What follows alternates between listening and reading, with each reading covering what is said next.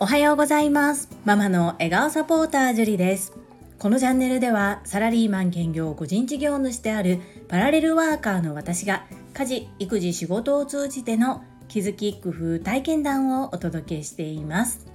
さて皆様いかがお過ごしでしょうか？本日は最近近くにできたスーパーに行ってみて感じたこと時代の流れと傾向についてお話をしてみたいと思います。最後までお付き合いよろしくお願いいたします。私が通勤で利用している最寄り駅の駅前に少し高級なスーパーがありました。ですが昨年そちらが閉店となり跡地にごく一般的なスーパーが入りました。先週末息子たちと一緒にどんなところかなということで行ってみるととても賑わっていたのですがそのスーパーに行ってみたことで私が感じた時代の流れというものを2つお話しさせていただきます。まず1つ目アレルギー対応の食品のコーナーが設けられていたこと。2つ目はオーガニック商品の取り扱いがあったということです。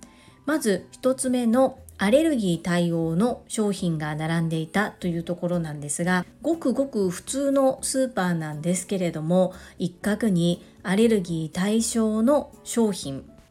例えば小麦アレルギーの子小麦アレルギーの方でもご利用いただける〇〇というふうな形で世間一般的にある普通のスーパーではあまり見かけないコーナーの設置がありました。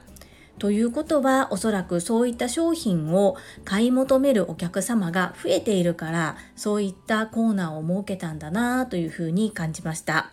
2つ目がオーガニック商品の並んでいるコーナーです。こちらもいわゆる少し高級なスーパーなどでは比較的オーガニック商品を取り扱っていて購入しやすかったりするんですがごくごく一般的な普通のスーパーではなかなか見ないコーナーです。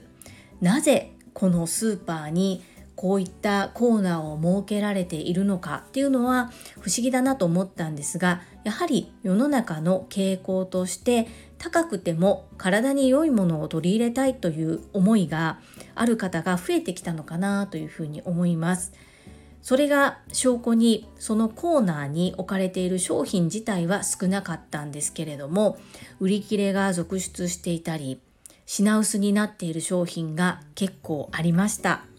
私も約3年前から小学校4年生の次男の発達障害の改善のため食事療法を取り入れておりできるだけ無農薬添加物がないものっていうのを選ぶようにして全部が全部は難しいんですがオーガニック商品を取り入れたりもしています。ですがなかなかスーパーでは手に入れることができずインターネットの通販を利用することが多いのですがその通販で購入していたようなものも手軽に会社帰りにそちらのスーパーによれば購入することができるということでありがたいなというふうに思ったのと同時に同じような考え方の方が増えているんだなというふうに感じることができました。本日のサムネイルに載せているクッキーはこちらは動物性のものを使用せずグルテンフリーの米粉のクッキーです。動物性のものを使用しないという意味は卵バターなど動物からできたもの。そういった油脂を使っていないという意味です。プラスグルテンフリーという意味は小麦粉から出るグルテンが入っていないということで小麦粉を使用していないということになります。今回のこちらのクッキーに関しては主原料は米粉になっております。こちらも私が小学校4年生の次男を出産していなければおそらく出会うことがなかったクッキーかなというふうに思いますが私の場合はいくら体に良いものであったとしても次男が美味しいと言ってくれなければそれは合格ではないので今回のクッキーの場合は次男も食べてくれたので丸ということになります。この写真は私の手作りですが今回新しくできたスーパーにはグルテンフリーのクッキーなども販売されており価格は一般的に販売されているごく普通のクッキーに比べると値が上がるんですがそれでも今まで作らなければ食べることができなかったものが購入することができるっていうのはありがたいサービスだなというふうに思っています。本日は新しいスーパーから見えた時代の傾向というテーマでお話をさせていただきました。最後までお付き合いくださりありがとうございます。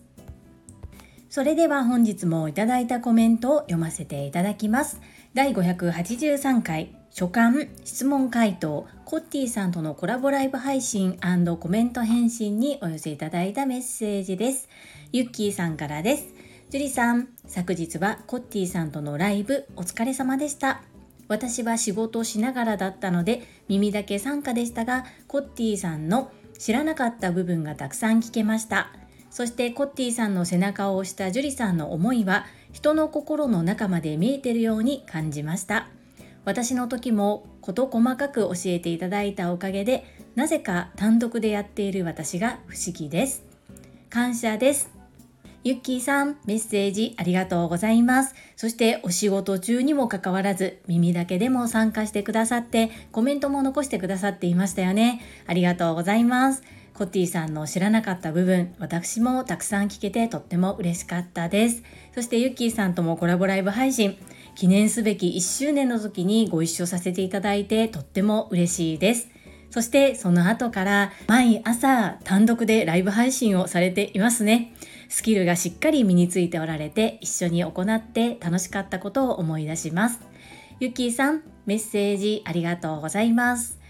続きまして石垣島のまみさんからですジュリアーノこんばんは石まみですコッテイさんとのライブ配信拝聴しましたライブ中に後から入ってくる皆さんの名前をさりげなく紹介していたジュリアーノの進行には温かさを感じましたファシリテーターも板についてきたジュリアーノの次回のコラボ相手が気になる石まみでしたメッセージありがとうございますまみぴーアーカイブ拝聴くださりとっても嬉しいです。ありがとうございます。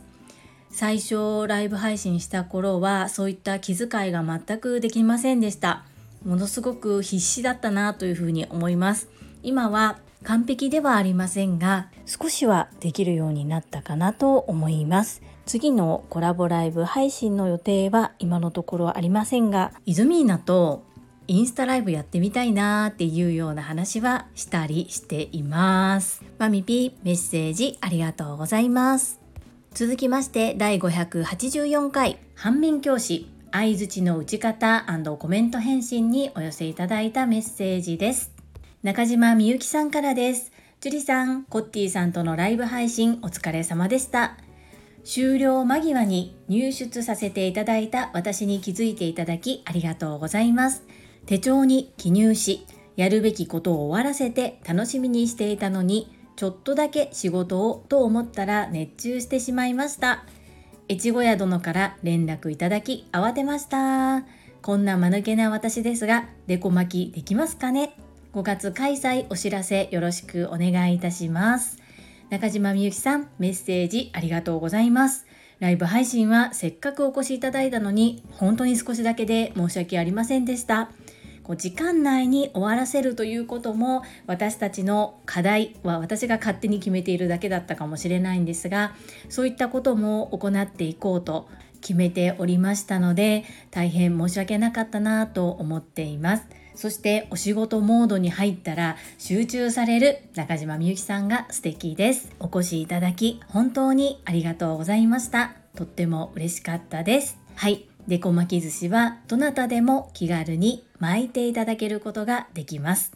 松尾由紀子先生のお言葉をお借りするなら、ここに失敗も成功もありません。5月ですが、ゴールデンウィークに子どもの日に向けて鯉のぼりを予定しており一般公募をしている5月4日はまだ少し空きがあるんですけれどもトラファミリーの方々が手を挙げてくださっている日っていうのは割と混雑している状況となっております。中島みゆきさんお仕事お忙しいのですがご都合大丈夫でしょうか？またちょっと個別にご連絡させていただきますね。いつも気にかけてくださりありがとうございます。続きまして、泉さんからです。ジュリアーノ、おはようございます。相槌の重要性の所感をありがとうございます。反面教師にする相槌トップ3ですね。笑ってしまいそうになるとは、神目線になれたんだね。昨日コンビニで思ったこと、金髪ですっぴん、メガネ、ぽっちゃりな女の子がレジにいました。下を向いて作業をしているところ、私が、こんにちはと声をかけました。顔を上げるなり、しちゃいませ。かっこいらっしゃいませ。体育会系全開、笑顔全開。何？この気持ちいい挨拶。私が慣れない支払いにもたついていても他の作業をしながらあっち向いてる。でも腹が立たない。むしろ交換しかない。とても不思議な体験でした。TSL の学びとは裏腹な彼女でしたが、笑顔と感情を乗せるだけでかなりのプラス要素。彼女の振り幅に魅了されまくった3分間でした。イズミーナメッセージありがとうございます。そう、この相づちは本当に学びが多かったです。そしてカチンとくることなく笑ってしまっている自分に気づいてそれも少し成長できたかなというふうに感じました。このコンビニの店員さんなぜイズミーナがこういいな好印象を持ったのかっていうのはなんとなくわかりますね。これきっと私たちが習った TSL で教えていただいた第一印象だと思います。最初に交わした言葉最初に見せてくれた笑顔っていうのがとてもいい印象を残したままなのでその後の、まあ、態度がある意味少し横柄だったとしてもその最初の印象に引っ張られているのかなということを感じました。イズミーナ素敵な体験の共有をありがとうございます。続きまして高尾さんからです。毎日ほめほめ100本ノック81カチーンもモヤモヤももういりません。この対応は何なん？と思いながら笑っちゃうところいいですね。見習いたいポイントです。怒るも笑うもどちらの反応をするかは自分で選べるんですよね。だったら笑った方が精神衛生上いいに決まってますよね。ただニヤニヤしすぎるとちょっと変な人と思われちゃうから気をつけようと思う適用でした。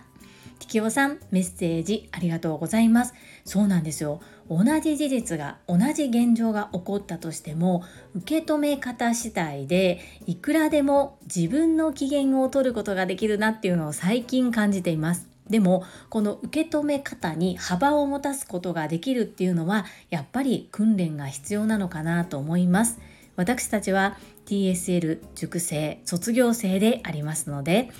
ここのところ上手に受け止めてストレスがたまらないように笑いに変えていけるような転換ができるといいですね。テキオさんニヤニヤしすぎないように心の中でクスッと笑えるような対応ができるようになりたいですね。メッセージありがとうございます。続きまして、ユフこれたかさんからです。おぬる、いやぎる、とっこ、そんじゃんる、ぬっきょすみだ。 항상 인스타그램을 보고 있습니다. 감사합니다. ゆうこれたかさん、やっちゃいましたね。もう1年近く韓国語を喋っていない私に対してなかなかのお題でしたね。この内容は今日の話を聞いて成長を感じました。いつもインスタグラムを見ています。ありがとうございますという韓国語でした。 インスタはやりますっていう宣言をしてしばらく毎日続けてたんですが途中でちょっと投稿をやめてしまったりもしたり。でまた3日4日前から毎日投稿をしたりと不安定ではありますがなんとか続けているというところです。おかげさまで本当に少しずつなんですけれどもフォロワーさんも増えていてありがたいなというふうに感じております。ゆうこれたかさん、インスタも見てくださってありがとうございます。そして私の成長を感じてくださったんですね。いつも隣町から見守ってくださりありがとうございます。한국어로이야기해주셔서감사합니다안 녕。 最後に石垣島のまみさんからです。ジュリアーノこんばんは石まみです。完全にこの私 ガラッパチモードに変わりました。なんじゃそのものの言い方は、ガラッパチマミ、マウントを取りに行きやす と言いたいところですが、ここは反面教師のジュリアーノを見習って私もぐっとこらえました。いや、人の振り見て我が振り直せですね。マミピメッセージありがとうございます。わかります。多分こういうタイプ、マミピが一番嫌なタイプだと思います。これ面白いなと思ったのがその後担当の方に変わった時もリアクションがとても似てたんですね。